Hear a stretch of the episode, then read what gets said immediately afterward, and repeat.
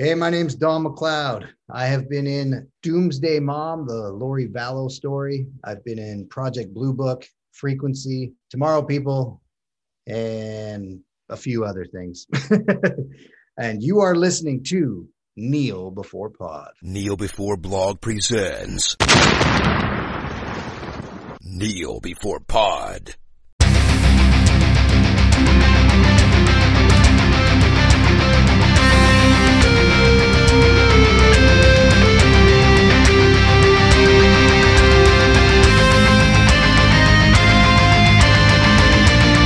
Hello and welcome to Kneel Before Pod, the podcast that isn't spreading itself across the universe, thankfully. I'm your host Craig, and we're here to discuss the latest MCU movie, The Marvels. Unfortunately, we couldn't actually get any women on this podcast as much as we would have liked to, but did manage to get a Captain Marvel super fan and possibly cameos from a Rogue Flerken.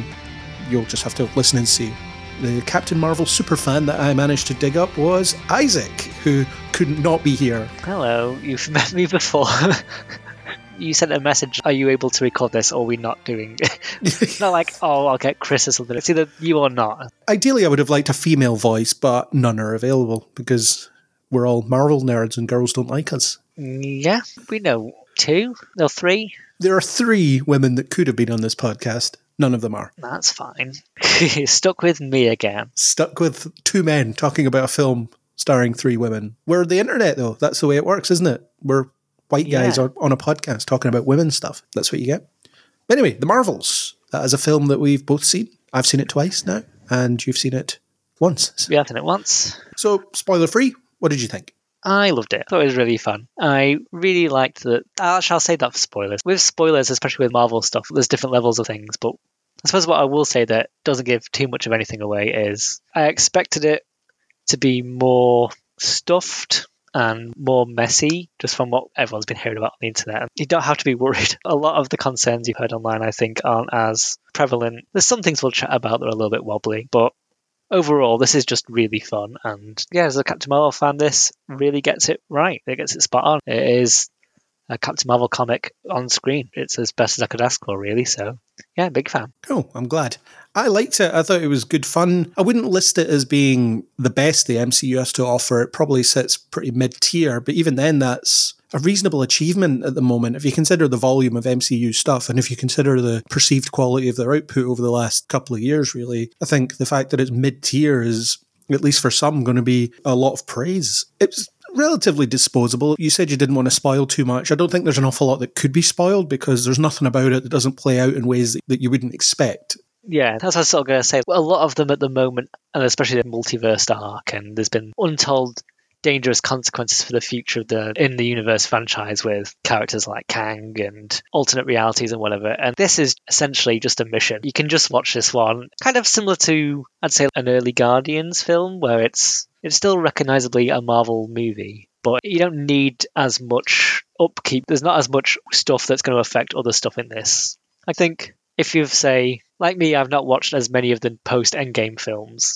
and if some people like you know I want to watch the Marvel films again, but I've not caught up with the TV stuff and that, this one is relatively easy, I think, to jump back in on. If you just wanted like a brisk, fun one, Although you have seen the homework for this one, haven't you? The two shows that lead into it. I'd say the homework you need is Captain Marvel one, which is a given because this is essentially Captain Marvel two, and Ms. Marvel. I would argue you don't necessarily fully need that, although I have seen people say that they felt a bit lost about Kamala because they had no idea who she was. And the film doesn't give you an awful lot of time to settle into her. I mean, that's something that we'll discuss. The important thing is you don't need Secret Invasion. yeah, it's not even mentioned. Didn't happen. It's fine. Don't worry about it. I never saw it. Nobody wants to see it. Everyone regrets seeing it, apparently. Don't worry about it. There was a discussion between me and Aaron about Secret Invasion that you could listen to, probably instead of watching the show as well. You don't have to watch the show to listen to us tearing it apart unless you want a bit of context. So, yeah, this one was decent mid tier Marvel movie,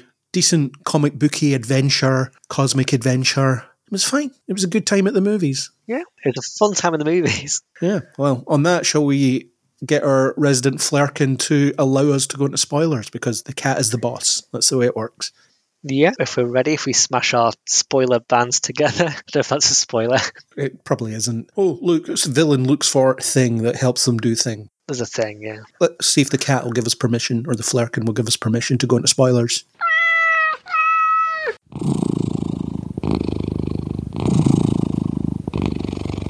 It does. We're allowed to talk It about whatever we want. We can say whatever. That is seen fit to allow us to do that. As an aside, when I put in my review, I put the picture of Carol with the flerken on her shoulder, with Goose on her shoulder, and the caption was, I hate it when the boss looks over your shoulder. Oh yeah, yeah. Your supervisor just not letting you alone. Oh, I forgot to mention the spoilery review. I don't know if it's spoiler or not. There is an end credit scene, and it's pretty terrible. But we'll talk about that when we get to it. As in an after after credits scene or the mid credit scene. The mid credits. Well, there is an after credit scene that isn't really a post credit scene. I will just say it now. It is the sound of a cat meowing and then the tentacle eating sound. Yeah, it doesn't really count. Yeah, it's rubbish. I didn't even stay for it this second time that I watched it. Okay, let's start with characters, and we'll start with Carol since it's effectively Captain Marvel 2, although not really.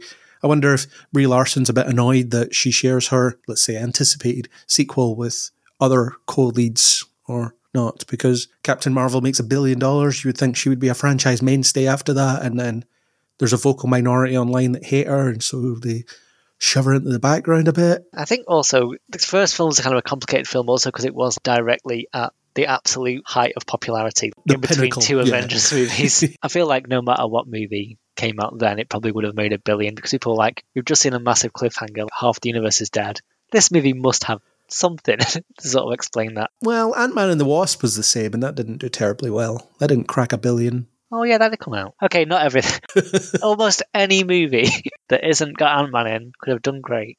See, not to devalue the first one. I think character-wise, this is a definite improvement. this is better than the first one for me. I did not like the first one that much, as we've previously discussed. This is much better. I think if Captain Marvel 2 had just been a Captain Marvel movie, I don't think it would have been as fun as this. Probably not, no. Also, when I say I know Captain Marvel comics, I'm going to make a big disclaimer so that you don't get comments because I won't read them. I've read Captain Marvel onwards from 2016 or so. I think I started on Civil War 2 or something. So anything I say about her, loads of it's going to be contradicted by a story she was in in like 1976 or something. Well, I think the MCU version is more based on when she was actually Captain Marvel. It's more based on when she is, yeah. The promotion to Captain Marvel is a relatively recent thing. It's probably not long before that time. Most of my encounters with her are previously in the comics where she was Ms. Marvel or Warbird, when she was known by those sorts of names. I've only read Carol Danvers' Captain Marvel stuff as opposed to like all the other stuff. But for her character, she just tends to work better, I think, with people around her, especially as her character, which we see way more of in this, is very much more of like an emotionally driven character who tends to work better with people or not relies on, but she cares a lot for her friends and the people around her. And that tends to be one of her main drives in a lot of adventures is looking after the people that she loves. So putting her with say Monica Rambeau, who I was thinking about this today, is Monica's the young one, Yes. and Maria is the mother. Maria Rambeau. Yes. Yeah. So with Monica and the connection we had in Captain Marvel one, where she was a little girl and she was friends with her mum and Aunt Carol as she was in here, and now she's met Kamala and now she has another person to sort of care for. I think she does work better with a team around her as opposed to solo adventure. Yeah, I would agree, but also they've done such a poor job of characterizing her in the MCU prior to this point. Captain Marvel, it was about her not knowing who she is. And by the end of the film, she still doesn't know who she is. And then she shows up in Endgame, and well, the Russos said they didn't know anything about her, so we'll just fly her through a ship. We know she can do that. Yeah, she hasn't been used at all well. Because I remember that was a big criticism of the Ms. Marvel TV show. Why does Kamala like Captain Marvel? No one knows. She's only been on Earth for about five minutes and no one knows who she is. Yeah, she has this following, but the MCU has never shown that she has any real connection to Earth or anything else. Because, yeah, like you say, she didn't meet the Avengers until Endgame. Yeah, this does a, much better job at going like, oh no, this character has a character. I don't know much Marvel stuff, but I wonder how many other characters are like that. Characters like War Machine specifically, I'm thinking of, or maybe not so much the Vision, or maybe some like the Guardian style characters that probably have a rich in comic style, but are mostly just sort of the soldiers. They're not the Iron Man's or Spider Man style characters that are more the charismatic ones. Well, Rhodey was Iron Man for a while when Tony Stark couldn't be. That was around about the time that, funnily enough, Monica was known as, I think she was Photon at the time or something, around about the time of the first Secret War. story. That was Iron Man and your Captain Marvel equivalent had been taken to Battle World. It was Rhodey and Monica at that point. I think she was called Photon at that point. I can't remember. It's neither here nor there. But yeah, there is a lot of characters that sort of fill out these supporting roles. And I think Ms. Marvel was like that for a while. She was just on the Avengers and she was a powerful presence on the Avengers and she became known as Warbird. She had an alcoholism arc at one point.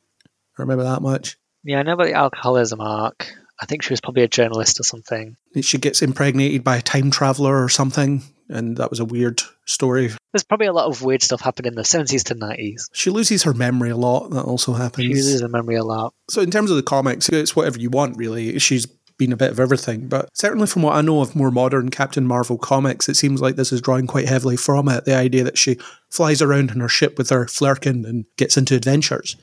All the best Captain Marvel stories, in my opinion, are she's messed up going in. I say as part of her more emotionally driven character, she tends to react fast and that headstrongness tends to cause trouble. So there's a lot of Captain Marvel stories where it is, and same with this movie, where it's like, oh yeah, I have done something that has backfired, or I haven't considered the full scale of what I'm doing, and now I've got to rectify it. Well, I'll rectify it decades later. I'll sit and do nothing for ages. Yeah, I'll get on it. A lot of the comic ones are people are after her because she's caused some trouble or she's not particularly amazing strategist and tends to go with an immediate response as opposed to planning all the moves ahead. So, so I'm glad to see in this movie that essentially it's typical Carol Danvers fashion is she's just flown in and gone, I can fix this. I'm going to destroy this big face. And admittedly, on the film's detriment, there's a big missing point of Hala's history where she destroys the Supreme Intelligence, who's now a big brother style monolith tube thing, as opposed to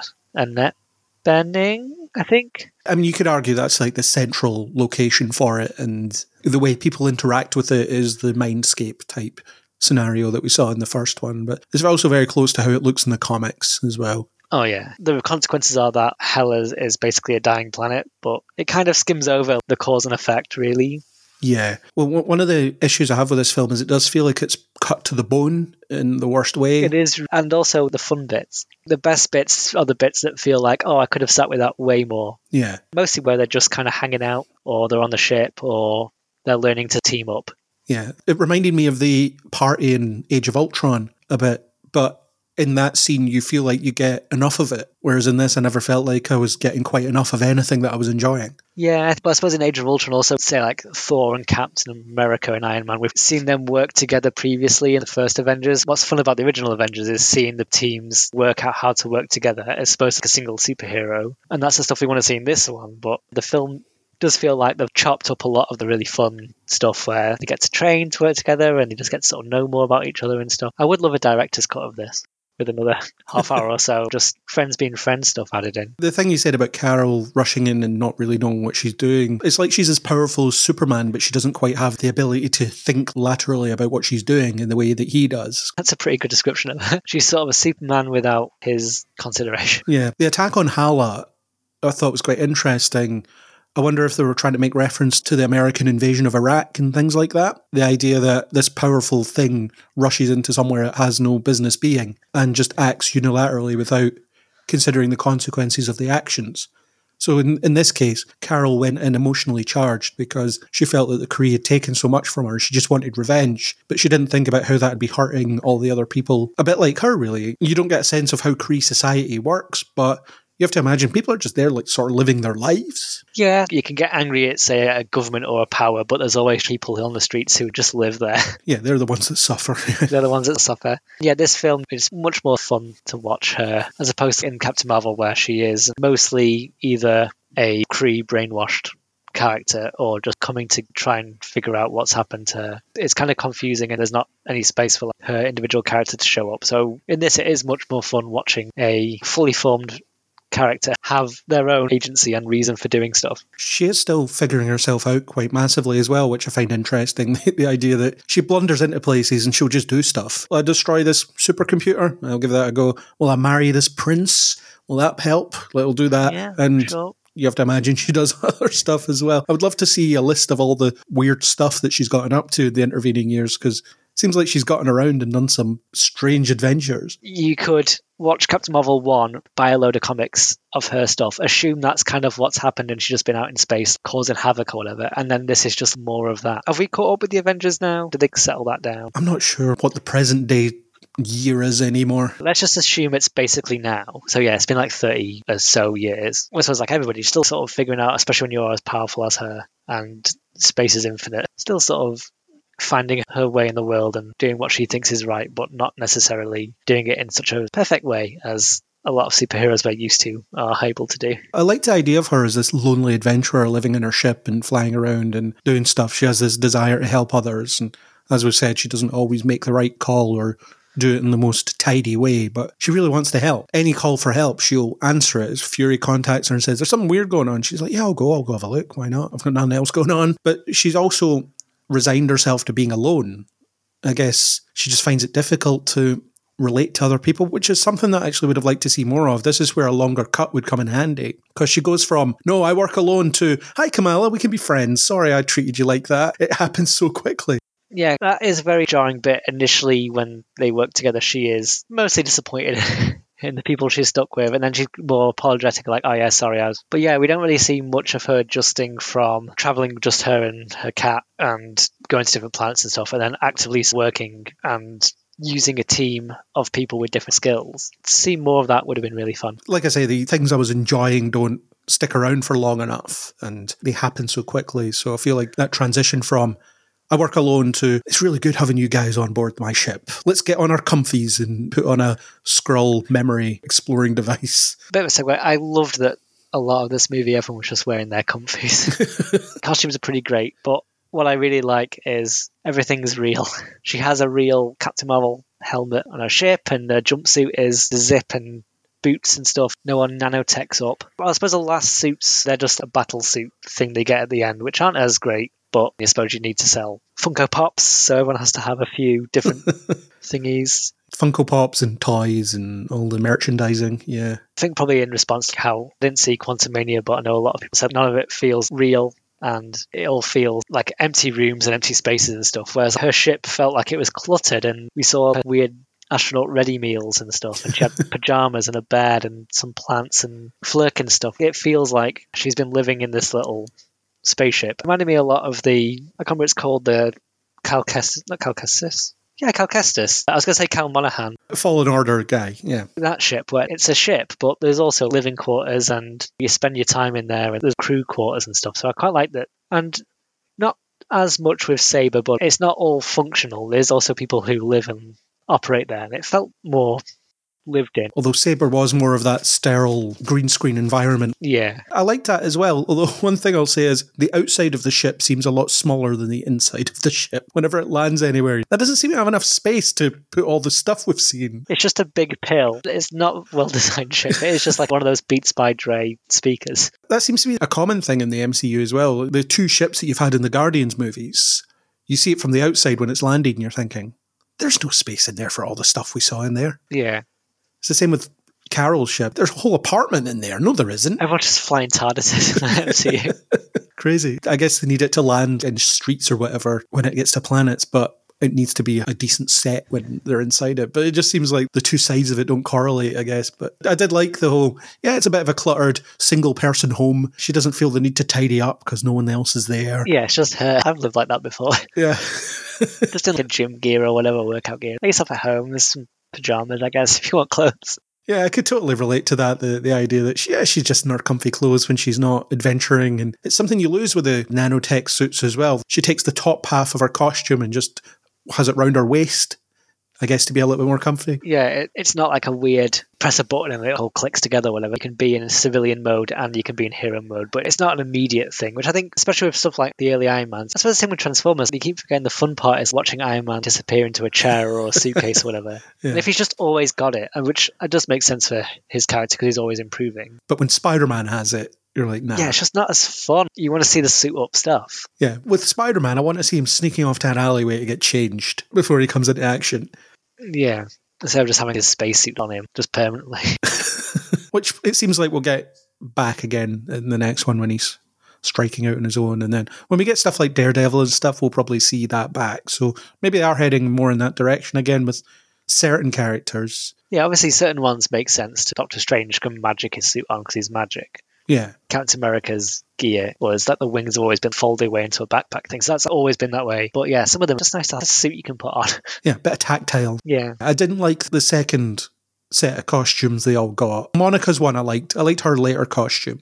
Her first one was just a SABER uniform that resembles her comic book costume, and everybody's wearing them. So at least that makes sense. And then the one she was given on the singing planet was really good, but Kamala's one was just over designed, and Carol's one was way worse than the one she was wearing earlier. Yeah, her first one is really good. That's a great design. And yeah, the second one just kind of looks like a big onesie. It looks cheap. Yeah, cheap, weird onesie thing. I said it before, maybe, but it, it looks like a Starfleet uniform from the next generation with a plastic star stuck on it. Yeah, it's got sort of Star Trekky, not Star Trekky in the worst way, where it's sort of a big a scuba suit that's got like a massive star, just overly massive. I liked her simple costume that was the boots, the trousers. It was like a onesie with boots, wasn't it? yeah, and that, the the red top shoulder bit. I really like that design. I don't mind her previous costume either, the one that was her Kree uniform. Yeah, I think I prefer this because it just looks a bit neater. Yeah. Marvel sometimes there's too much stuff going on. This looks a bit more tidied up a bit. Great hair as well. Everyone has great hair in this. so the last costume to it is her princess dress. I loved how Disney they went with the princess dress. I liked that it had the little star on it as well. It just appears. It had the star in it. It has the Cinderella magic. Yeah. I know it doesn't make sense, and it doesn't even attempt to make sense, but it's fun. yeah, this is really fun. Just have a singing planet where, to be bilingual, it's the same language we just don't sing. Yeah.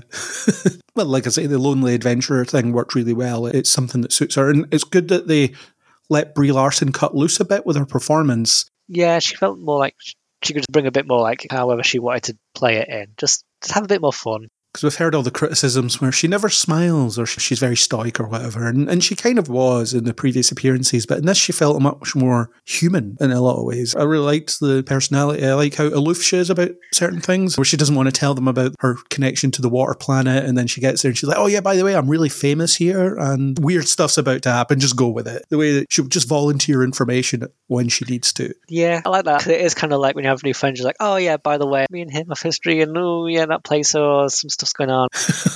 she was good. I like Brie Larson and other things. I've seen her do a lot of roles where she is very silent and doesn't say an awful lot. So it's interesting to see her when she is much more expressive. I was thinking of something like Unicorn Store, which is a film that she directed. It started off with her being a lot like that, not saying much, but she comes way out of her shell as she goes on. And then there's stuff like Kong Skull Island and Shoot 'em Up and, and all these things. Is it called Shoot 'em Up? Whatever it is. The Ben Wheatley film that she's in, Oh yeah, I can shoot 'em up. Yeah, where people are just shooting each other for 90 minutes. That's pretty much all that happens. She's a very good actor. And of course, Room, which is what got her this job in the first place. Yeah. Oscar winner Brie Larson, we've got her. And then, oh no, couple of years later, everybody hates her. Well, not everybody, but you know what I mean. yeah. The internet, the internet on the whole hates it. I've never hated her. I've- I haven't engaged with the character of Carol Danvers in the MCU, though. Yeah. And that's not the same thing. That's not Brie Larson's fault. no, yes. In the first film, it's written as essentially just a cloned soldier. She's written as a brainwashed drone character, so that's what she played a brainwashed drone character, Yeah. and then just sort of got more confused as the truth revealed. But yeah, this one she can actually just be like a human. so it's much clearer how she feels about stuff. Yeah. She comes across way better than Monica does. I feel like Monica suffers the most. She's saddled with a lot of the exposition. She's the, the smart one. Yeah, So she's like, here's how the physics works in this situation. yeah. She's a smart one, and she's sort of the plot one. Yeah. So I think it, it's difficult to pin massive traits on her, really. She has issues with Carol a bit because she feels abandoned. But again, that's resolved very quickly. So it doesn't end up forming the root of her personality as such. So once that's over with, she doesn't really have anything. No, yeah, she's definitely the least served of the Yeah. three. I think that also means when it comes to her great sacrifice at the end, I was like, all right. of the three, I was like, okay. That sacrifice made no sense to me because I was thinking, why can't you close it from the other side of the barrier? Again, it's a problem solved immediately. Like, oh no, that's gonna, oh, that's fine. We just do this. Oh no, this is open to a new reality. And then she says, to fix it, you have to give me loads of power. And I pull it closed. And I'm thinking, how do you know this? It's one of those things, yeah, because again, there's been a lot of trimming and cutting. That is just out of nowhere. It's just a last bit of thing. You don't see her doing any calculations or anything like that. So Yeah. she just, here's what I need to do. But I was wondering why she couldn't just pull it closed from the, the safe side. Yeah, because of sacrifice. As Aaron is so fond of saying, because the plot needs it. yeah, because the plot needed to it. I get very worried because recently Marvel did a comic series called The End. They took eight or so characters, and it's like this is their final ever story. They either die or they retire or whatever it is they do. Final ever story until another writer comes on and decides they want to do them again. It's one of those ones where it's like it's a potential final. I didn't read all of them. I read a few, but there was a Captain Marvel one, and hers was in the far future, the Earth's sun dies, and she has to fly into it to ignite it, and then that uses her up. That's all of her energy to reignite the star. And it's like the sun's dying. I was like, oh no, oh I know what's going to happen. She's going to blow up. I was like, don't blow up. You're finally giving her a good film. So when it comes to like Monica Sacrifice, I was like, oh yeah, whatever. I don't care about her. well, in the MCU, she can fly into a sun, reignite it, and she's and fine. She's fine. Yeah. Should have done this 30 years ago. Or maybe I shouldn't have blown up the Supreme Intelligence in the first place. But who would have known that blowing up a Supreme Intelligence would have caused the sun to die in a drought? Yeah.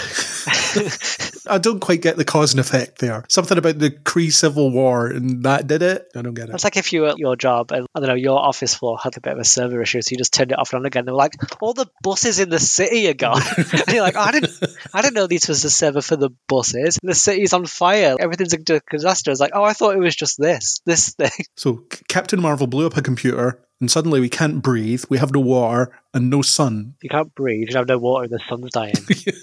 because of the Civil War? What was the Civil War? That's another problem. There's a civil war as well between yeah the Kree because we also don't we don't meet the Kree very much. Is it the blue Kree and the other Kree? They've never established much about the Kree. In the comics, they're all blue. Yeah, but here it's it's whoever wants to put the makeup on. I'm fine with that. Not all Kree have to be blue. That's absolutely fine. Although weirdly, there's a lack of design work done on the aliens that you see. They all look like humans. Yeah, and I think also this world, it's not really an explained situation. We don't really know an individual power of a Kree. They're just kind of good soldiers. We met Yon-Rogg and we've met Dar-Benn, but they're specifically powerful Kree, or the accusers have like the ultimate weapon. Yeah, so everyone we've met have been sort of souped up. We had Ronan as well. And we do see a few of the soldiers. You can swap them out for Hydra soldiers or whatever. They're not especially strong or fast. No. But yeah, Kree society, we don't really know like, what its capabilities are. Say, like, if the Kree invaded this MCU Earth, would it be a fair fight? We don't really know much about their society as a whole because when we do see characters in disconnected things, it's hard to gauge what they are compared to our perspective, like a standard human.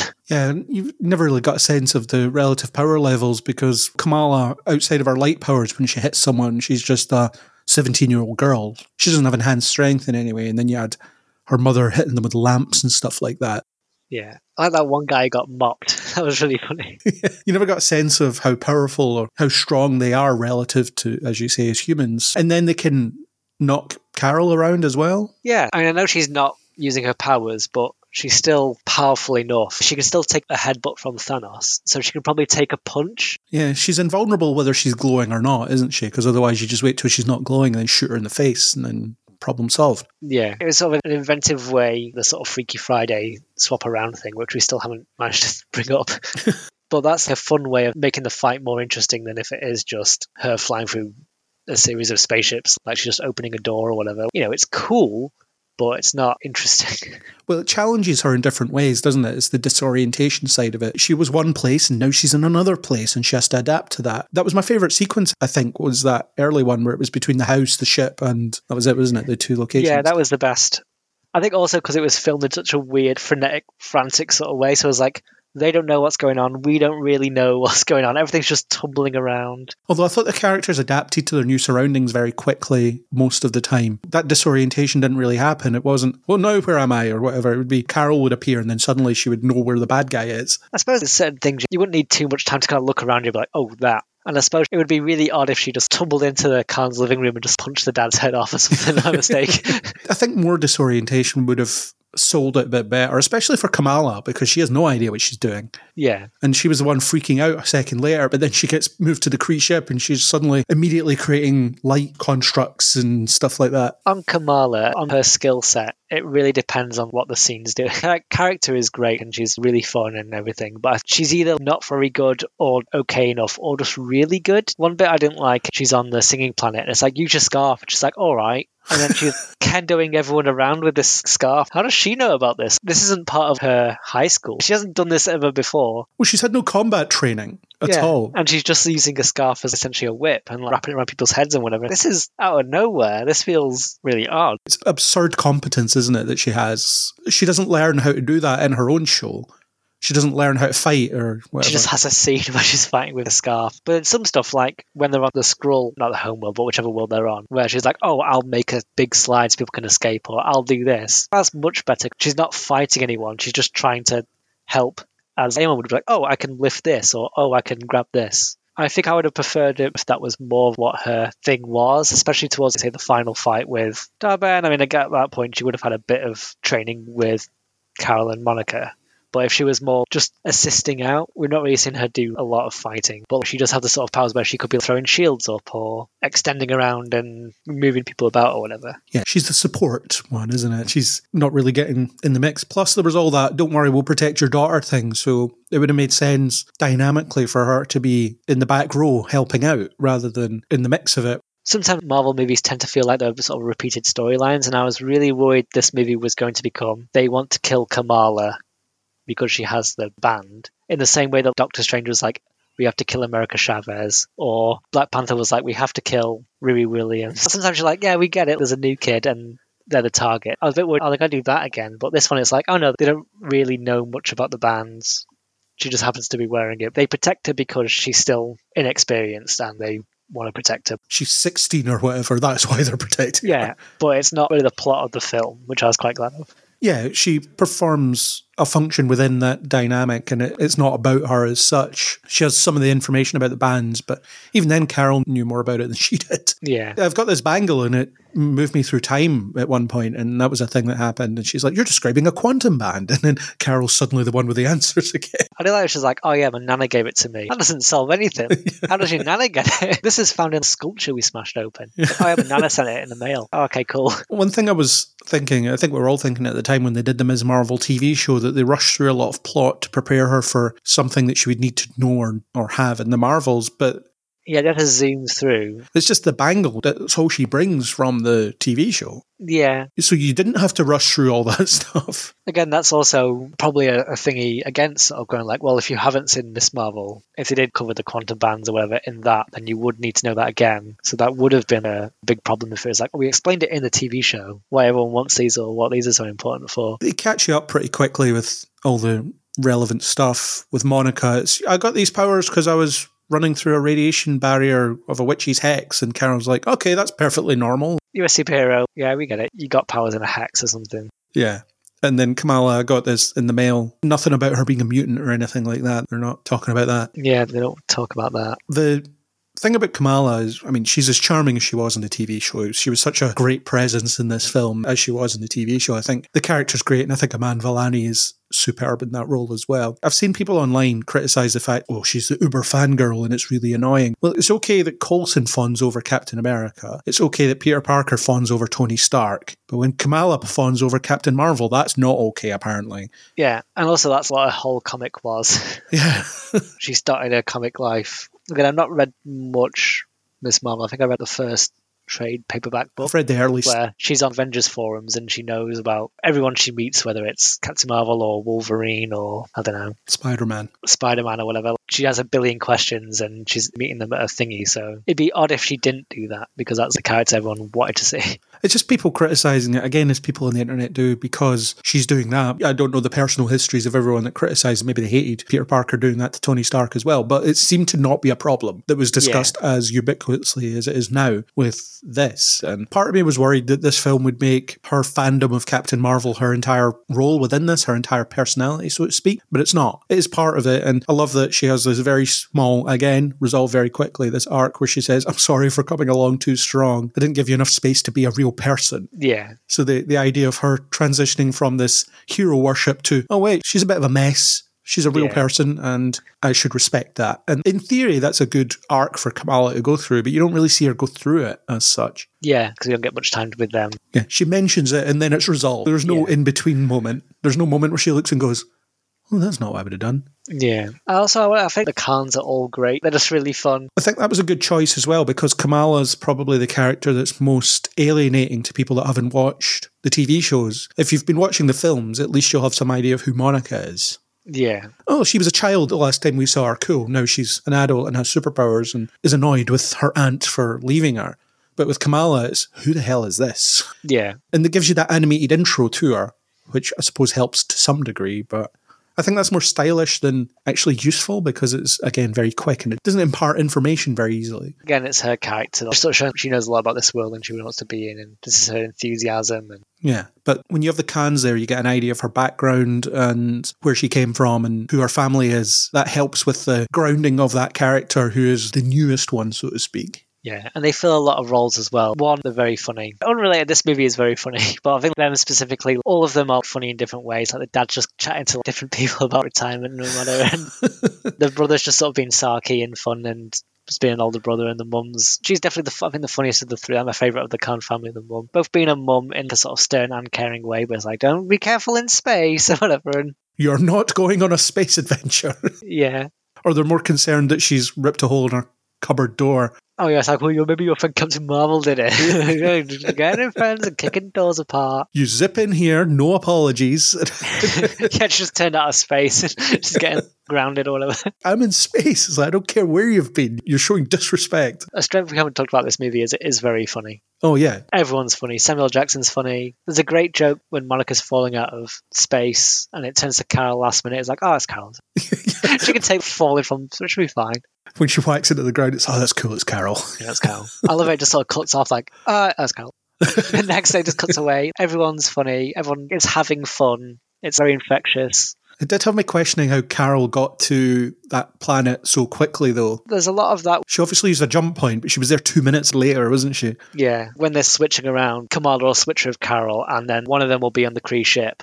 But then a couple of scenes afterwards, they'll all be together. So it's like, well, how do they switch around again to get everyone back to where they? Okay, well, if you switch to Kree thingy and you fly in or whatever, I guess also like, you wouldn't put that in the movie because it's tedious. But sometimes they'll be like, "Where are you? Where were you?" yeah, it's the bit where Carol appears in the living room, and it's like, well, Kamala will be where you were. And I was thinking, well, what's going on there then? yeah, Because when she switches back, she's in the control room, isn't she? So, yeah. It's to add to the confusion as well, add to the sort of chaos. yeah, but we're not supposed to be confused. sometimes I was a bit lost. I was like, when suddenly Monica's talking to Nick Fury on the SABER, it's like, weren't you in the, weren't you flipping? How did you get, how did everybody get to where they need to be? Why are you in the space elevator? What, what was going on? Yeah. Yeah. Samuel L. Jackson, there's not a lot to say about him in this film. You could have gotten rid of him after the first 20 minutes. Yeah, he's just in because, again, he was in the first one. Him and Brie Larson are friends. I think you'd sort of put him in. Yeah, he can be in. Uh, the subplot with the baby Flerkens, I don't know what the term for a baby Flerken is, so we'll just call him that. A fleur kitten? a flirkitten? Might be a fleur kitten. That works. That subplot had nothing to do with anything. No, it's just because kittens. It's just hijinks, isn't it? Just hijinks and kittens and fun. It was entertaining hijinks, so I didn't Yeah. really mind. It was, you have to let the kittens eat you because that's how we're getting off this thing. I think SABER may be a sort of form of alpha flight, but this, is just all a big guess. It's just whatever Shield was, isn't it? We we have different organizations taking on that role because we had Sword before, but they were a bit shifty, and now we have SABER. I think it was early Kelly Thompson Captain Marvel, so maybe like 2018 or so. She was on the Alpha Flight space base, and the 306 year old guy and the other woman who works with Monica are kind of similar to some of the characters on that. Okay, Alpha Flight. They're the Canadian team, aren't they? They're the Canadian team, yeah. That's where Wolverine came from, I think. There's a few Captain Marvel stories where she had her own Alpha Flight base with her own team.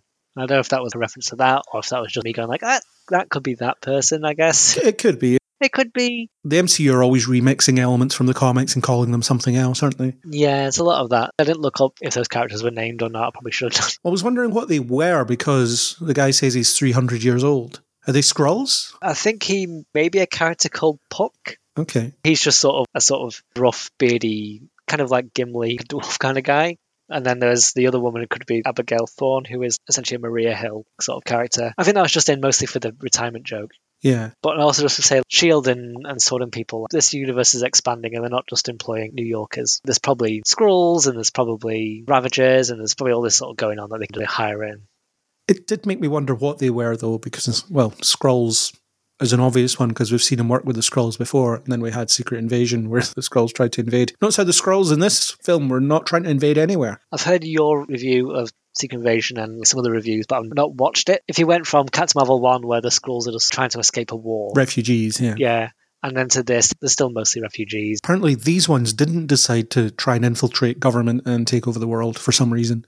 You not everyone does. I know Marvel has a bit of a poor form with their refugees. Sometimes it's just nice to go, yeah, some of them just want to live, actually. well, I do wonder if the Skrulls that were rescued by Valkyrie are they taking them to New Asgard? Is that where they're going to live now? I guess so, or somewhere. She's looking them off. I enjoyed the inclusion of Valkyrie. It's just a nice little. It was just a cameo. I'm conflicted about it because have her and Carol ever said any words to each other over? I don't think so. I, I think this may have been a shipping thing. I know a lot of people like the idea of Valkyrie and Carol Danvers as a couple. Okay. And I think that might have just been a case of, well, we need someone, we need a cameo, and we can use this person and they get a nice little friendly moment. They were on the girl team up in Endgame. They're on the girl team up, yeah. but that's about it. I guess they hit it off afterwards and had a chat and seemed to like each other. Say if they brung someone else in, say if it was like Rocket or Captain America or Bucky Barnes or someone. It's just a, another person we kind of know who can just show up a bit. It might have made as much sense for it to be Rocket or someone from nowhere. The idea that come to nowhere, we take everyone. Yeah, could have been basically anyone. It just happened. this is Valkyrie, and it was nice. I mean, it was it was good to see Valkyrie. I think she's been pretty underserved since her introduction, actually, and then she's especially well done here. This idea, hi Carol, old buddy, old pal, it's good to see you again. Yeah, it's just sort of nice hint that yeah, these characters they have adventures that we don't see, and they do kind of make friends. Yeah, that was a cameo that was spoiled before the film came out. It was in one of the trailers. I think I watched the first trailer, but I didn't watch the second one because I heard it was like an avoid one. And then you told me that apparently everyone was just sort of telling everyone what the end credit scene was. Yeah, that got spoiled pretty quickly. We'll talk about that more when we actually get to that element. But it seems that almost every surprise, not all of them, which again we'll get to, but almost every surprise was completely spoiled before this film came out, which really annoyed me. We'll get to it. We're not there yet. We were kind of on Kamala. Like I say, I thought she was brilliant. She was charming. I like the idea of her not just being the fangirl. She has plenty to offer as a hero by herself. She really wants to help people. And I suppose the bit where her perception of Carol was shattered was when it was, but there's people out there that aren't on the ship yet. And she said, we have to save who we can. That's almost the, you mean you're not doing whatever it takes to save everyone? Yeah, sometimes you just have to do your best. Yeah, but she she sees her as this flawless person that always gets the job done. Doesn't matter what the odds are Yeah. and stuff like that. So it's it's an important lesson in reality for her, isn't it? Yeah, say in real life, in real life, but if you were hearing of, oh yeah, this is how the Avengers saved the world, and this is how this person did this, actually being with them and seeing how it happens, it's messy and ugly, and it's a lot of sacrifice and panic and working at the moment. So yeah, it's not as heroic as, as the end product sounds. Yeah, we got some people out, but we couldn't get everybody out. That's just the reality of it. There's people that died on that planet, and we have to find a way to live with that. Especially with Carol, with it being her fault almost in a way, because part of this is her owning up to and trying to make up for her mistakes as well. She's fully aware that she's created this situation, and it was avoidable as well. But she needed to be more knowledgeable at the time in order to avoid it. So it's kind of a mistake, and it's a costly one. But she doesn't try and shy away from it either. She does take the responsibility for it. She even says to Monica and Kamala that it's her fault. Yeah, this is my fault. This is my reckoning, basically. There was that nice bit of pride on Carol's face when she saw how compassionate Kamala was trying to help the Skrulls. And, and when she talked to the little child, it's like, don't worry, she'll fix everything. I promise. Oh, no, she's not just the annoying fan. There's something there. Yeah, she can see the goodness that she wants to do and stuff. She's sort of polite initially, but then she's like, oh no, you're actually sound. Yeah. You're a good hero, and like, I should actually treat you as a capable person. I like that she never loses that hero worship, though, as well. Even when the glass is shattered a bit, she still has those moments of, oh my God, I'm doing this. yes, she's still sick. yeah. When she's in the ship and she sees her all glowing and flying into battle, and she's like, oh, Captain, my Captain. That's brilliant. Yeah, it's still cool.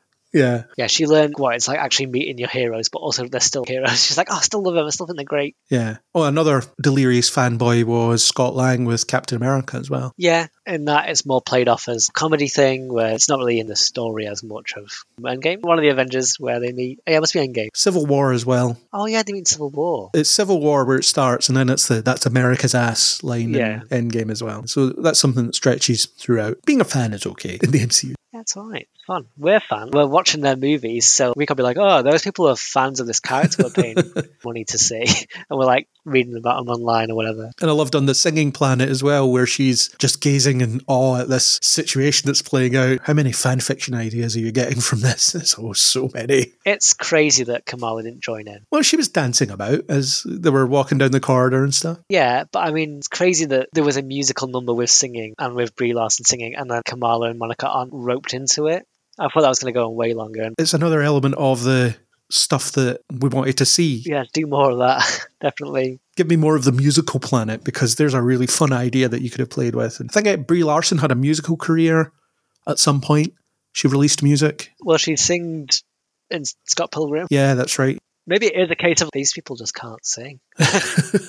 we cast them now. What the rubbish. Maybe they can just dance. She definitely has released music. You can listen to it on YouTube in her youth, I guess, or younger years. But yeah, you saw Kamala getting into the dancing and It's odd that that felt like the most sort of Guardians. This is a fun, weird place, and they didn't go like the Guardians movies are incredibly popular because they are kind of cosmic and weird, and you go to these odd worlds. And I think they are comparing it to say Multiverse of Madness, which I thought didn't really get very weird.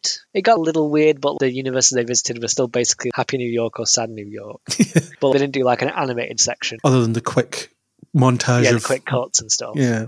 Sometimes it's fun to lean into the weird because they're big set pieces that are standout moments. When I saw that scene the first time, I was just thinking, "Oh, I'm glad Aaron isn't here. He'd be hating this.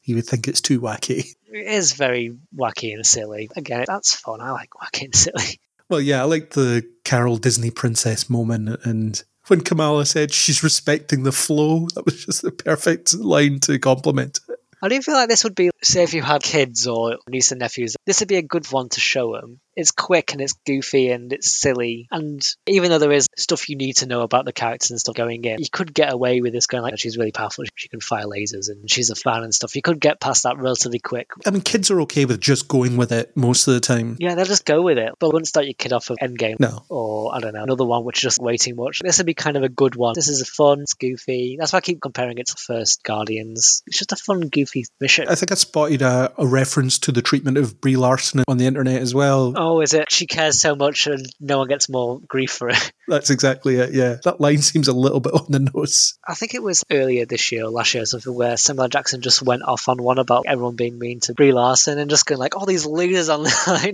leave my friend alone or whatever. I wouldn't be surprised if he put that in just be like, I'll be in the movie if I get to insult some nerds on the internet.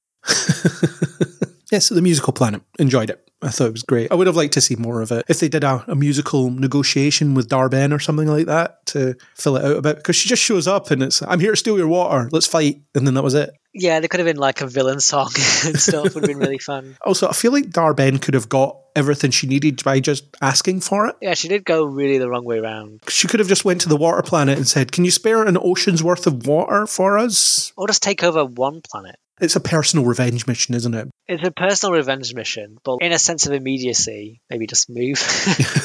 I think Dar-Benn is forgettable even by MCU villain standards. There was just nothing there, nothing at all. she's not a particularly iconic comic villain either. I think she's just a character that showed up occasionally. She's kind of like a Steppenwolf, I think. And yeah, she is just there to kind of be a threat. But they could have done something with her or dialed back what she was doing as well. They tried to make it seem like the stakes were huge, but they never felt huge. And then she never felt like a character, really. She's only in like four or five scenes. Yeah, I was thinking if you'd swapped out her and just brought Jude Law back as Yon-Rogg, it would have been probably a little better. Because it's the same motivation, and also we get it. Oh yeah, these characters have history. Yeah. It must be a touchy subject in the Hiddleston household where he talks about, yeah, look at all this stuff I got to do as Loki. And she's like, I was in five scenes in one film and now I'm dead. Mm, I'm dead. I blew up for some reason. I've got to die now. I'm going to blow myself up. Yeah, that didn't make any sense either. My life doesn't matter, whatever. Again, yeah, she was just not in the movie amazingly well. Because the idea of you destroy my planet and I hate you and I, I'm taking it upon myself to restore it, that's quite good as a villain setup. But as with every MCU villain, practically, it's just they don't do anything. Yeah, the stars are always the heroes, and the villains are mostly, with some exceptions, like they're just sort of there for plot. Part of me was wondering if it might have been better had they been dealing with some kind of situation rather than a villain, and then they just fight randoms as they go. They go to a planet, and the people that live on that planet don't like that they're there and fight them. Yeah, it could have probably. She's not like an unlikable, but yeah, she's just there. It's hard to make anything on her. She has the accuser's sword, I think. Yeah, the cosmic rod, as Kamala wants to call it. Yeah. Was it the ultimate weapon? Universal weapon, I think. The it universal weapon. It's just a big hammer. Yeah. A big glowing hammer. Real. That doesn't mean anything like, yeah, it's just a general, just a hammer. And she wore one of the bangles, which Carol failed to learn will absorb the energy that she fires. She got stuck by that four times, I think. Yeah, she's not the best learner. She's like, ah, I'll just do this again. I guess she's used to winning her fights with brute strength, though. She's probably not used to strategy very much. yeah, it's- that is in character where she's just like, oh, I'll just try harder. And it's like, no, it's not working. Oh, a one handed beam didn't work. How about two handed beams? 200 beams. If I'm flying really fast, no. also, that's been working fine for 30 years, just flying in.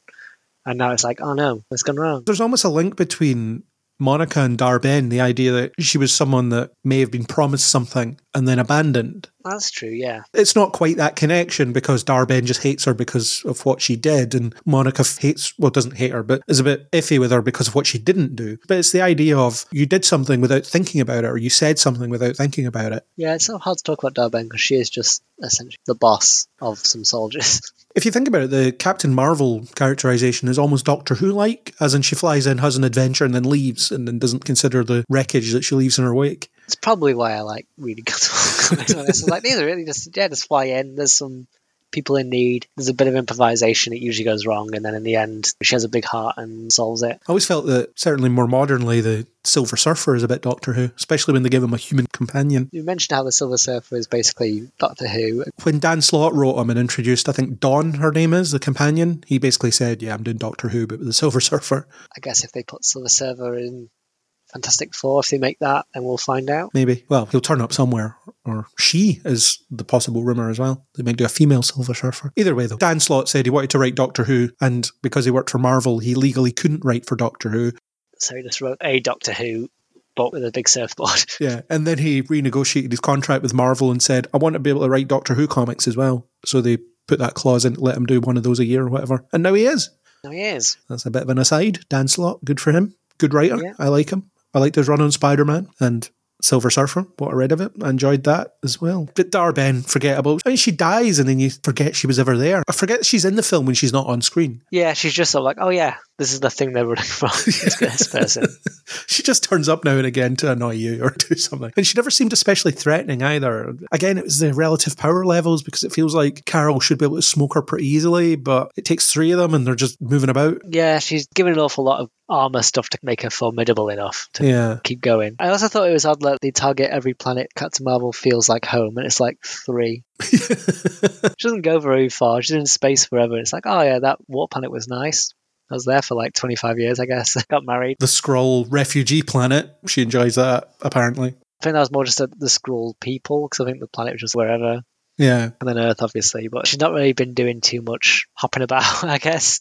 It's funny when you think about the Earth side of it because you see from New York the sun dimming. It's like, oh God, what's going on now? Oh, sun's it. We've still got that giant eternal poking out of the ocean that we haven't talked about in years. And now this. It's weird because I said in my review that it's refreshingly low stakes, but it is really high stakes in a way because there's fate of the Earth at the end. It's not refreshingly low stakes. It's refreshingly not like chapter a million in a big long thing. Like it's not leading anywhere. You can just go in and watch it, and you've got the whole thing. Even though the stakes are high, they don't feel high though. There's no sense of urgency associated with the threat, is there? It's much more about these three characters, and there just happens to be a threat for story reasons. But yeah, you're not going in to see the villain and their big plot. The villain wants to destroy the sun. Okay. Yeah, she's just doing villain stuff, and these characters just do hero stuff. But what's making this movie good is these three heroes and how they interact. I like using the jump points as a plot point as well. We've seen them since the first Guardians, Yeah, so it's good to see a bit of an explanation as to what they are. Although we created them using these two bangles as a bit of a stretch, I think. Well, yeah, someone just sort of whipped this up, I guess. I didn't really think much about it, to be honest. I was like, yeah, sure. It's handy for space traversal, and it's been around for a bit. So it's like, yeah, it could be made with bangles or a wizard. or they're just there. They've always been there. there. It's kind of like when Iron Man invents time travel. He just spends a bit of time on it. And you're like, oh, yeah, I've got that. I found myself questioning the mechanics of the jump points, though, as in what do you have to do to access it? Because there's no Earthcraft that have just stumbled into them when they've been flying out in space, for example. And there's one, you can access it right from Earth's orbit quite easily. Or in the case of the water planet, when you're inside the atmosphere of that planet. Strangely. It made me wonder do you have to emit some kind of signal to trigger it or something like that? I don't really think that's hard, but probably.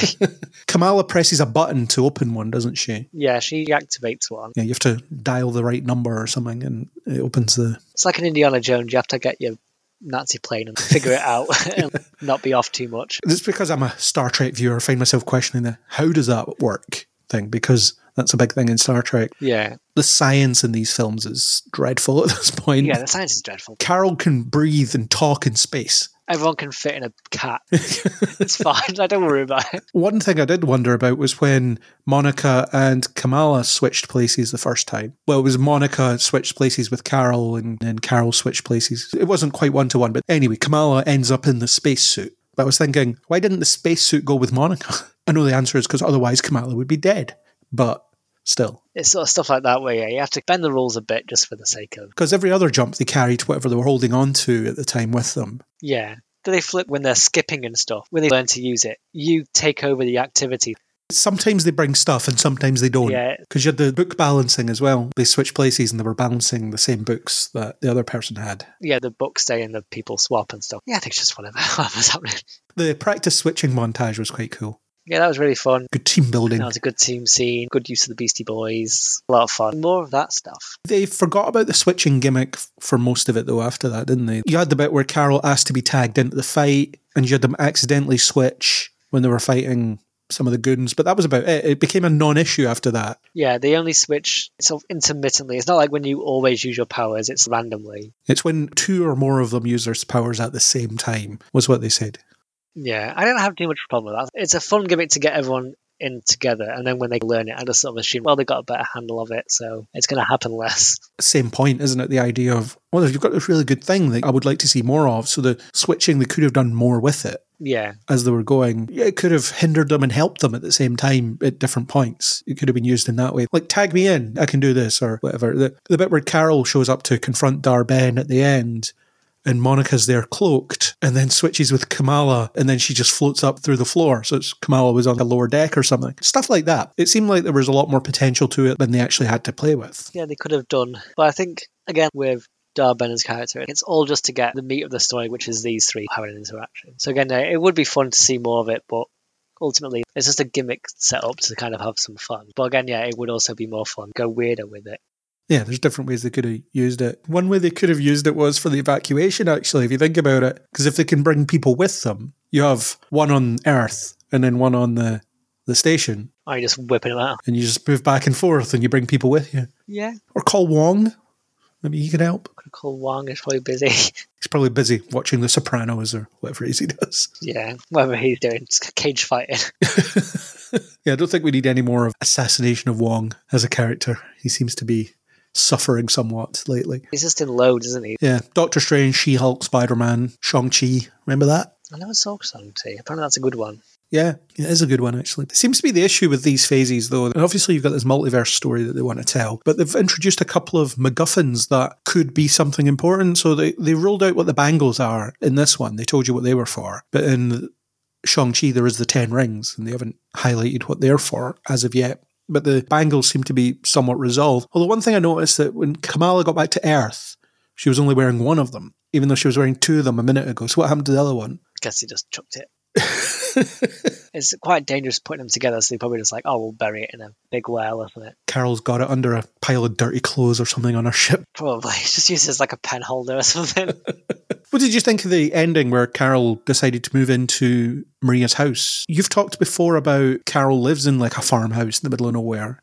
so yeah, comic wise, she lives in Maine or somewhere like that. Yeah, she just lives by a lake in a little house when she's on Earth, just because her mindset is if anyone tries to get me, I'm not in New York. I can get there fast enough to help with an Avengers threat, but I also want to be away from harming people. I think it's just a nice thing for this movie. It's not that mindset. It's just it's this is where Monica is. This is how Captain Marvel 1 ended, and she has a bit of an Earth base as well now that she feels she can call home home again. So I thought it was a nice little ending, and also this is all speculation onto the future of how much Brie Larson will be Captain Marvel, as with everyone. She said that she might just not want to put up with this anymore. Yeah, to be fair, she didn't want to put up with all this slack anymore. Yeah, having a place to settle, yeah, it's just nice. She's got a bit of closure for her character if that's how Carol Danvers' story mostly ends. I'm sure she'll be in Avengers stuff, but if this is not solo movie, but her focus movie, then she's got a nice ending. She's got a new place back at home. So yeah, I thought it was a nice little sweet, especially the moment with her and Kamala on the plane as well. Now that we're not getting killed,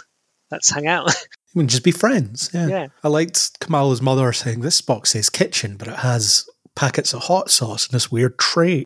yeah. That's another, I guess, single person living alone trope, isn't it? The idea that, yeah, they don't eat very well. I expected it to be like in Ms. Marvel where she just keeps giving Bruno stacks of Tupperware. It's always be one of those made you like two weeks of food. Just whips it up. Here's a bunch of Indian food. Yeah. Odd admission of Bruno, but I suppose there was not much space for him to be in. Yeah, where would you put Bruno in this story? Season two of Ms. Marvel, it'll be, I met Captain Marvel and we had an adventure. It's like, and you didn't call me? Oh, right, cool. I was working in that 7 Eleven. Do you think SABER will pay for the damage to the house? we'll be fine. It'll be fixed by the second series. Avengers must have a disaster fund if, if you get your flat kicked in. Yeah, you would think so. Although Sam said in Falcon and Winter Soldier, it's kind of a volunteer thing. We don't get paid. Yeah. It's a shame, really. One scene I really liked was the memory mind meld thing using the Skrull device. And you had that scene between Carol and Maria. Yeah. The cancer's back and Monica's gone, and you have to take the cat. And she's like, I don't want to take the cat. I'm going to die soon, so you have to deal with that. One thing I noticed was that she referred to Monica being blipped, but that wasn't a term that appeared until after everybody came back. I guess that's just a term the audience know. yeah. Stood out to me though. She disappeared. She turned to dust. Say that instead. I don't know. But it was a really good scene. It was it was good to really nice, yeah. remind of that relationship. Yeah, it was good to have a flashback of those two characters, yeah, because they were working together in the first movie and stuff. So it's nice to see those two reunite. And you get to see Monica's past as well, which includes some scenes from WandaVision. Yeah, and again, it's another excuse for like, if you didn't see the show, this is kind of what happens. And Kamala like, oh, Monica, you're so cute. Yeah, that's nice, lovely. Again, it's speeding through character stuff, but it's a nice way of doing it. Definitely, yeah. And it does set up for the ending of this plane's important to us, important to me, Maria and Monica. It was a thing, you know, I don't have the key, but I'm going to keep an eye on it, keep it safe. And then the hope that Monica will come back as well, yeah. which was nice. We, we think she'll come back. So yeah, future wise, we've got We have two hints of the future. One is actually something I would have felt would be more appropriate as a post credit scene than the other one was. We'll talk about it first the Kate Bishop cameo. I feel like that was more of a post credit scene, whereas I think the Beast cameo should have been the pre credit scene because it is actually a resolution to something the film was doing. yeah. I thought the Beast one was a bit messy and It's not very good. It's not very good. It's just weird. That definitely felt like not a big negative on the film, but this felt like the cameo fest bit. How much stuff can we mention in two minutes? Sort of I don't think I was actually listening to what any was saying. I was like, oh, they're doing this. And Kelsey Grammer wasn't actually on set. It was definitely a CGI construct and it looked awful. Yeah, you have CGI Frasier just sort of doing stuff, and they're like, here's the X Mansion, and Maria's taking on the role of binary now, which I think comic wise, it's an energy amalgamation of Captain Marvel, I think. Okay. I think the thing is, she's a creation from Carol Danvers herself manifest into a form. Okay. But I sort of was thinking in Doctor Strange, we had Maria Rambeau as a Captain Marvel and an X Man. It felt a lot like that again. Yeah, she was a member of the Illuminati. And that sort of felt not like damage control, but a preemptive, oh, this is what is going to get people to go see this. We need to put some X Man and we need to put some stuff in, as opposed to the Ms. Marvel one. Of the two, I much prefer that one because it's still leading somewhere. Also, I think of the two, the Ms. Marvel one actually might happen.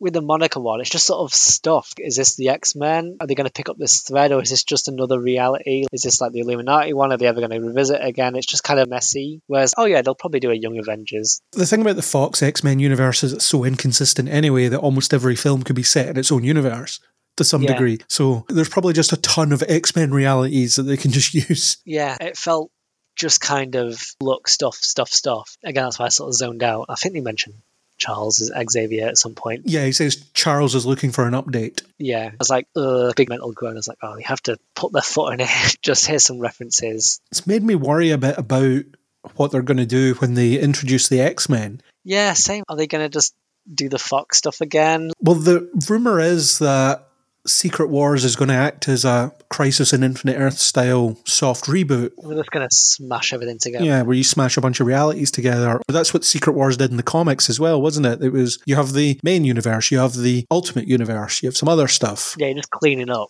Yeah, so I wonder if it'll be here's our new world and mutants have been here the whole time, so here's the X Men and so on. So then you have the Fox cast effectively. It's the least fun way of doing. Yeah.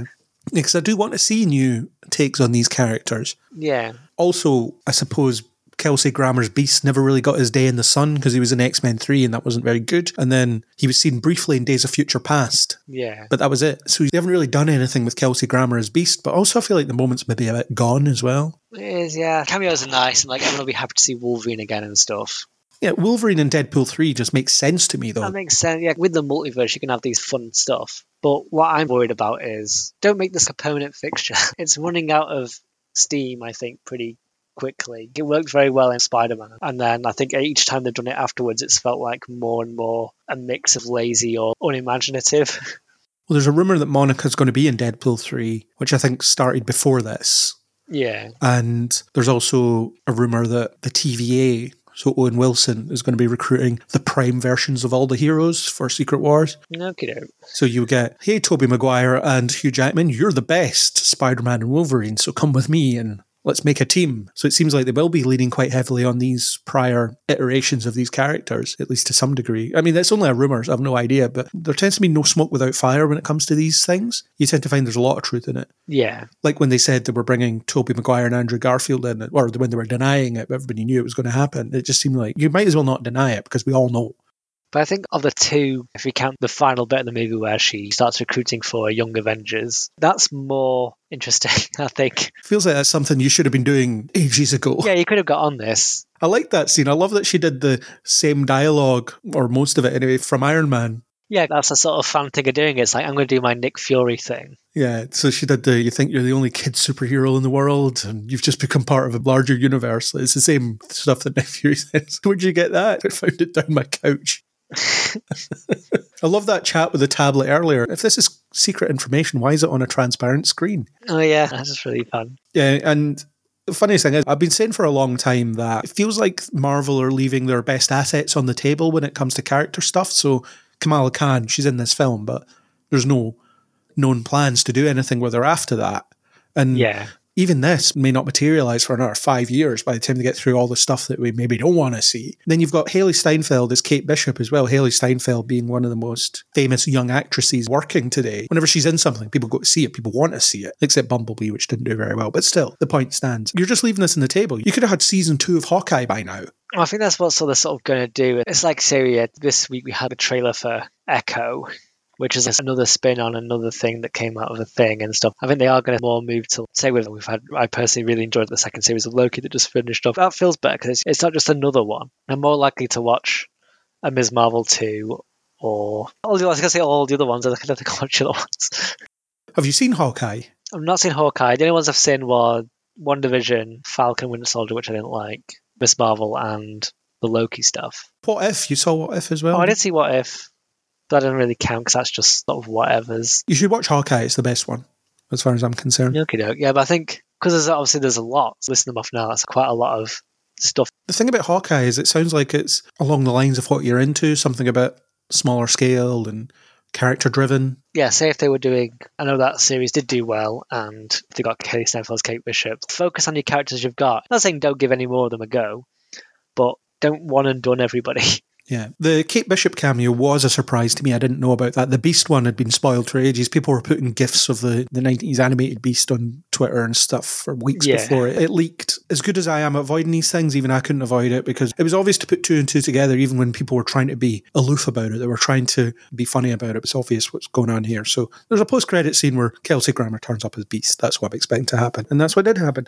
Yeah, But the Kate Bishop thing, I wasn't expecting, and I was so glad to see her again because I loved her so much in Hawkeye. I thought she was really good in that role, and I loved the character, so it was good seeing that. And then the idea of the Young Avengers, which I'm putting a team together. I'm 23, and you're 16 or whatever. you still can. There's already a potential leadership issue there, isn't there? Yeah, What's she said? Did you know Ant Man had a kid? Yeah. You don't want Cassie on the team though. She's really annoying, as she was in Quantumania. But they've suggested that Kid Loki could be on the team. I don't really want that. I don't know. Probably Spider Man, I guess.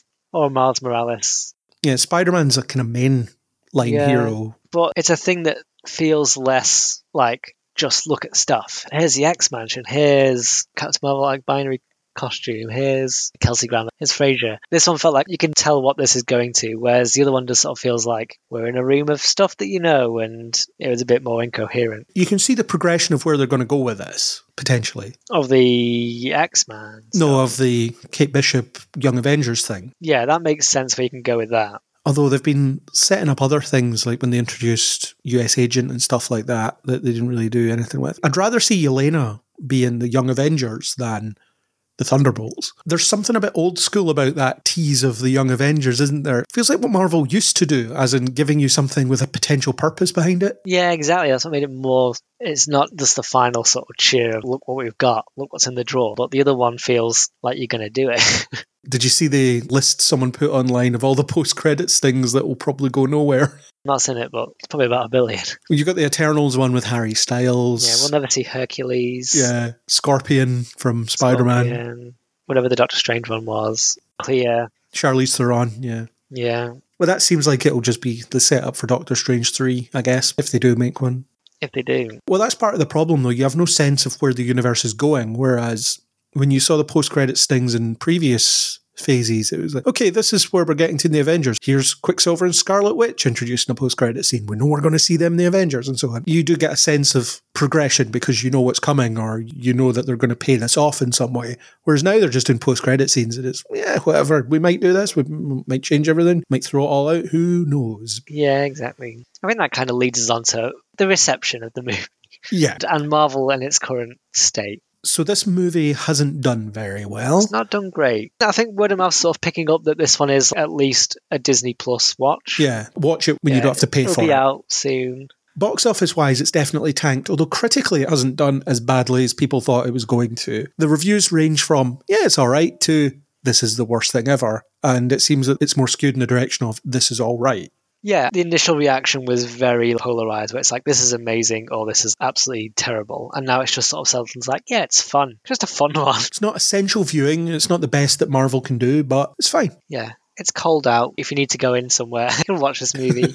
So I'm glad that the critical mauling hasn't been as severe as it has been with other things. Stuff like Quantumania deserved it because it just wasn't very good. And the box office thing, people are saying, well, it's because it's got Brie Larson in it and everybody hates her. It's because it's too woke or whatever. And I just don't think that's the case. I think the box office is the way it is because of several factors, one of which is Captain Marvel was released between two Avengers films, as we said earlier. This wasn't. I think the overall appetite for blockbusters, especially ones that don't look amazing, is a lot lower. I mean, we've had so many blockbusters this year. Most of them have been at best mediocre. Just white noise in a way. yeah, there's a lot of that outside of Marvel as well. Just sort of weird stuff. Marvel gets the blame more than others because there's so much of it. So it's an easy target.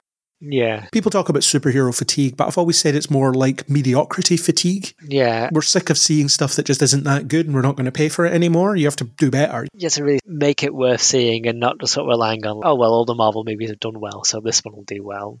And then there was an actor strike on, so you couldn't have Iman Vellani doing press junkets where she just gushes about everything. Yeah, no publication, which is also a bit of a sting.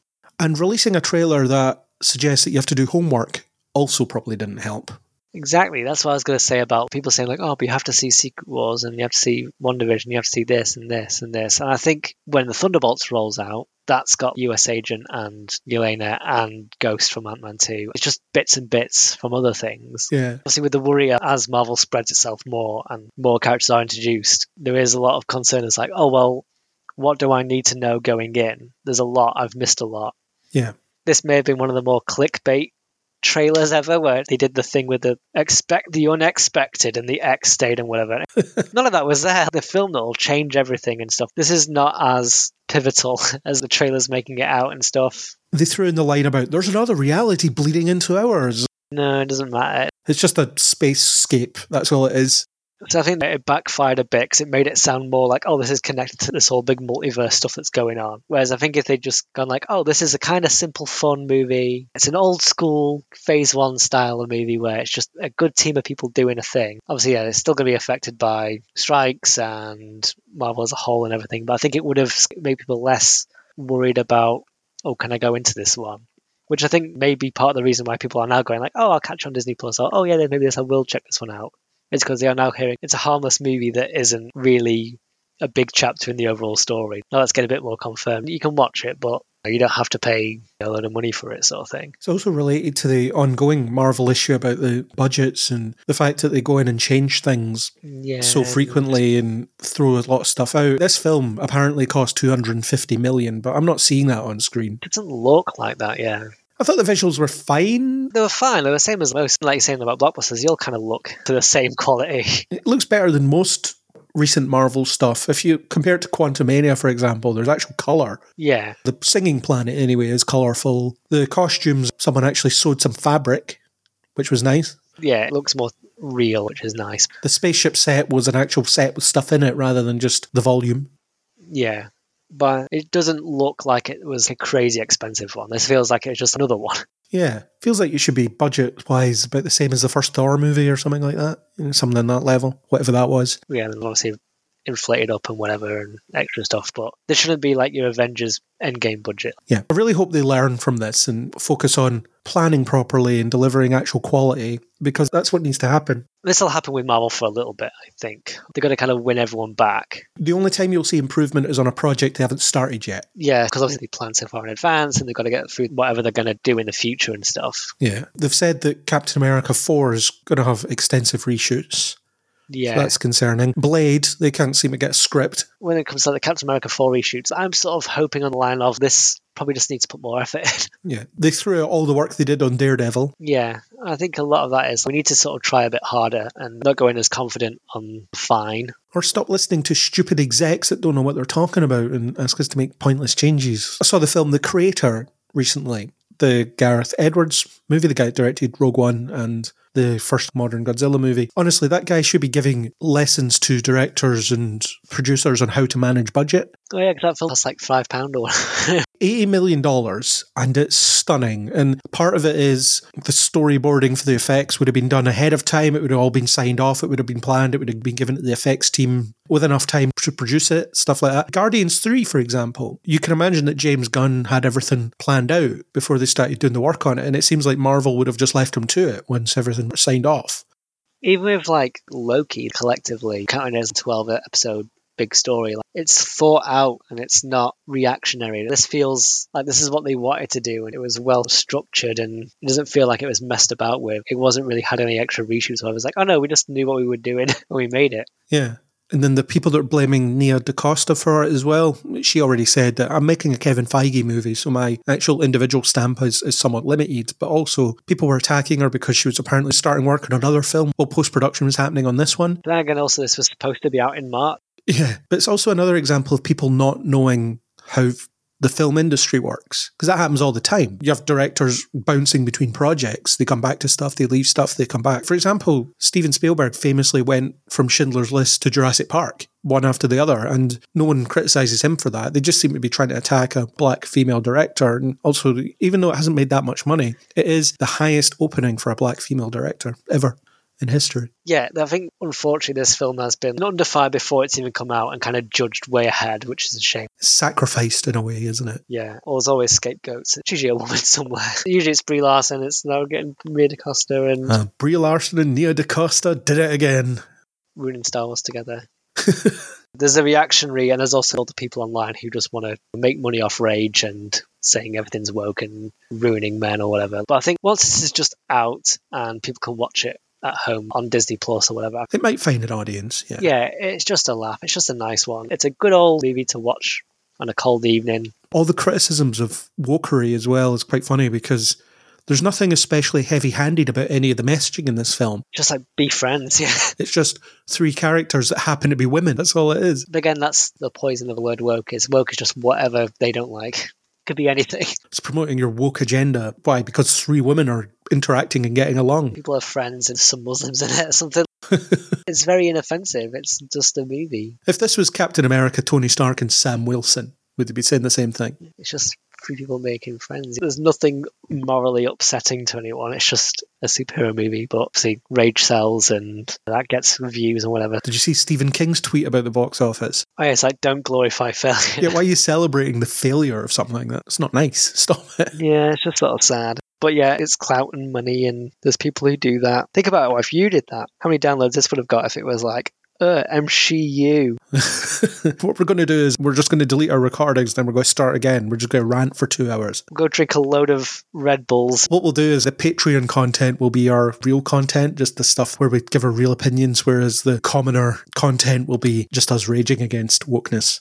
Yeah, Never do that. no. I have to be on the right side of history, or try to be. Also, it's really sad.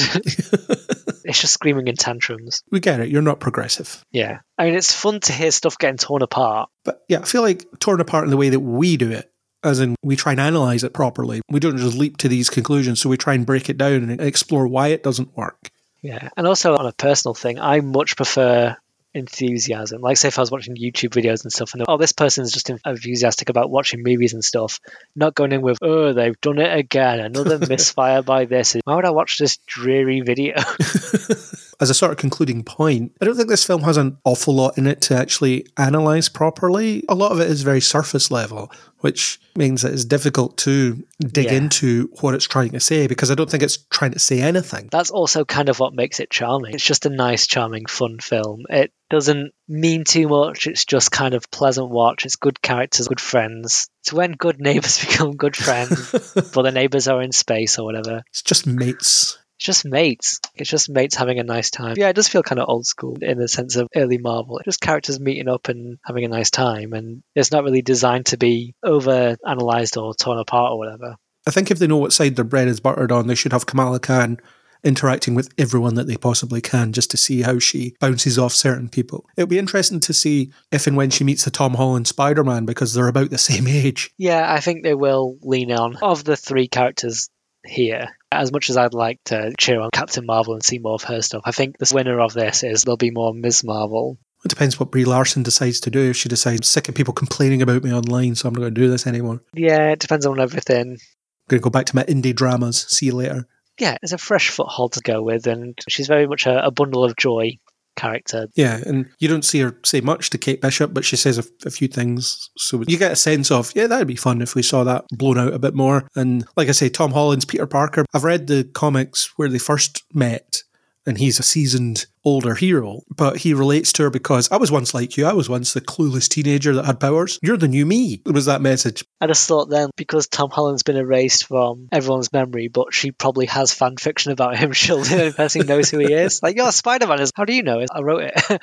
Well, everybody remembers Spider Man. oh, that's true, yeah, but they don't remember who Peter Parker is. Yeah, they don't remember that him and Peter Parker are the same person, and Yeah. Peter Parker's been erased from everyone's minds. But Spider Man is still a fixture. Yeah, that's true. So she probably knows who he is Yeah. and would maybe be a fan. But the idea that they're the same age or similar age, Yeah, they're similar ages. because it would be the idea of she's considered a B tier hero in a way because she's doing the Young Avengers, but he's an Avenger or was. Yeah. So it could be that. We're the same age. You know, in those YouTube videos where you see with the rank stuff and they have the same template with like the S, A, B, whatever it is. Oh, yeah, the tears. Spider Man's like in the S tier and I'm down here. Why? We're the same age. That doesn't make any sense. Oh, because Tony Stark liked you. Okay. So yeah, let's get Kamala Khan doing her Nick Fury tour. Have her turn up everywhere and speak to everybody. That'd be great. Yeah. Avengers needs a leader currently. It could be, she could be like getting everyone together character. Kate Bishop, who's 23, taking orders from a 17 year old. I don't think Kamala could keep things straight long enough to seem like a seasoned leader. Like I said, she's just a fun character to interact with people. And then one of the other ones will actually call the shots.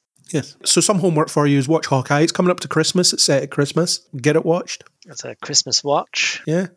It's a fun watch. Do you have any final points about this film? It's definitely worth a watch. I think even if you're off on Marvel, or you think I don't think I want to get back on the train or whatever. I think even if it doesn't get you back into the main storyline, this is still a fun movie just to watch on a cozy night. It's not amazing. It's like an hour forty-five, I think. It's not a big ask. You can have it on. It's fun. Have some popcorn. You're not missing anything if you don't watch it, but Yeah, you're not missing anything story-wise, but I think compared to some of the stuff that has been out, it's a very solid entry compared to yeah, multiverse Multiverse of Madness or the Quantumanias or some of the stuff that hasn't really done amazingly well.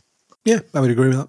It's just a lot of fun. This is definitely one word saying there's no harm in watching it. You don't need too much to enjoy it, and it'll be free soon. You don't have to rush out and pay for anything. It'll be available, and yeah, it's definitely worth a watch. Big recommend. Yeah, I'd agree with that. It's one of the more fun Marvel things in a while. That was it. That was our chat about the Marvels. And I would like to thank Neil Stenson for the supplied music. If you like what you heard, please do hit subscribe on Spotify, Apple Podcasts, or anywhere you get your podcasts. Most of those places now have a rating and review system built in, so we would like you to press on that and rate and review us. Izaak, how many stars should they give us? How many burnt out stars? How many burnt out suns do we need? I say you got to fly through five burnt out suns to really save the podcast at Christmas. And Christmas. It's Christmas, everybody. And whatever else. We're rattling our little tin cup for stars in the snow next to a trumpeter. That's what we're doing. So please give us some Christmas stars. Exactly. If you want to discuss the Marvels, Marvel, anything really, you can hit us up on Facebook or Twitter, or X as it's now known, under Kneel Before Blog. Or you can go to kneelbeforeblog.co.uk and leave a comment there. We're also on Blue Sky if you're on there. It's invite only still, but we're in there. Just type in Kneel Before Blog, you'll find us. You can also join our Discord, where we have at least one listener that talks to us on there. So join us there and have some chats about stuff. Yeah, a lot of fun. We have a small yet enthusiastic community, so that'd be great. For more deep dive analytical breakdowns like these, for a monthly news podcast, interviews, all that sort of stuff, you can continue to join us on Kneel Before Pod. See you next time.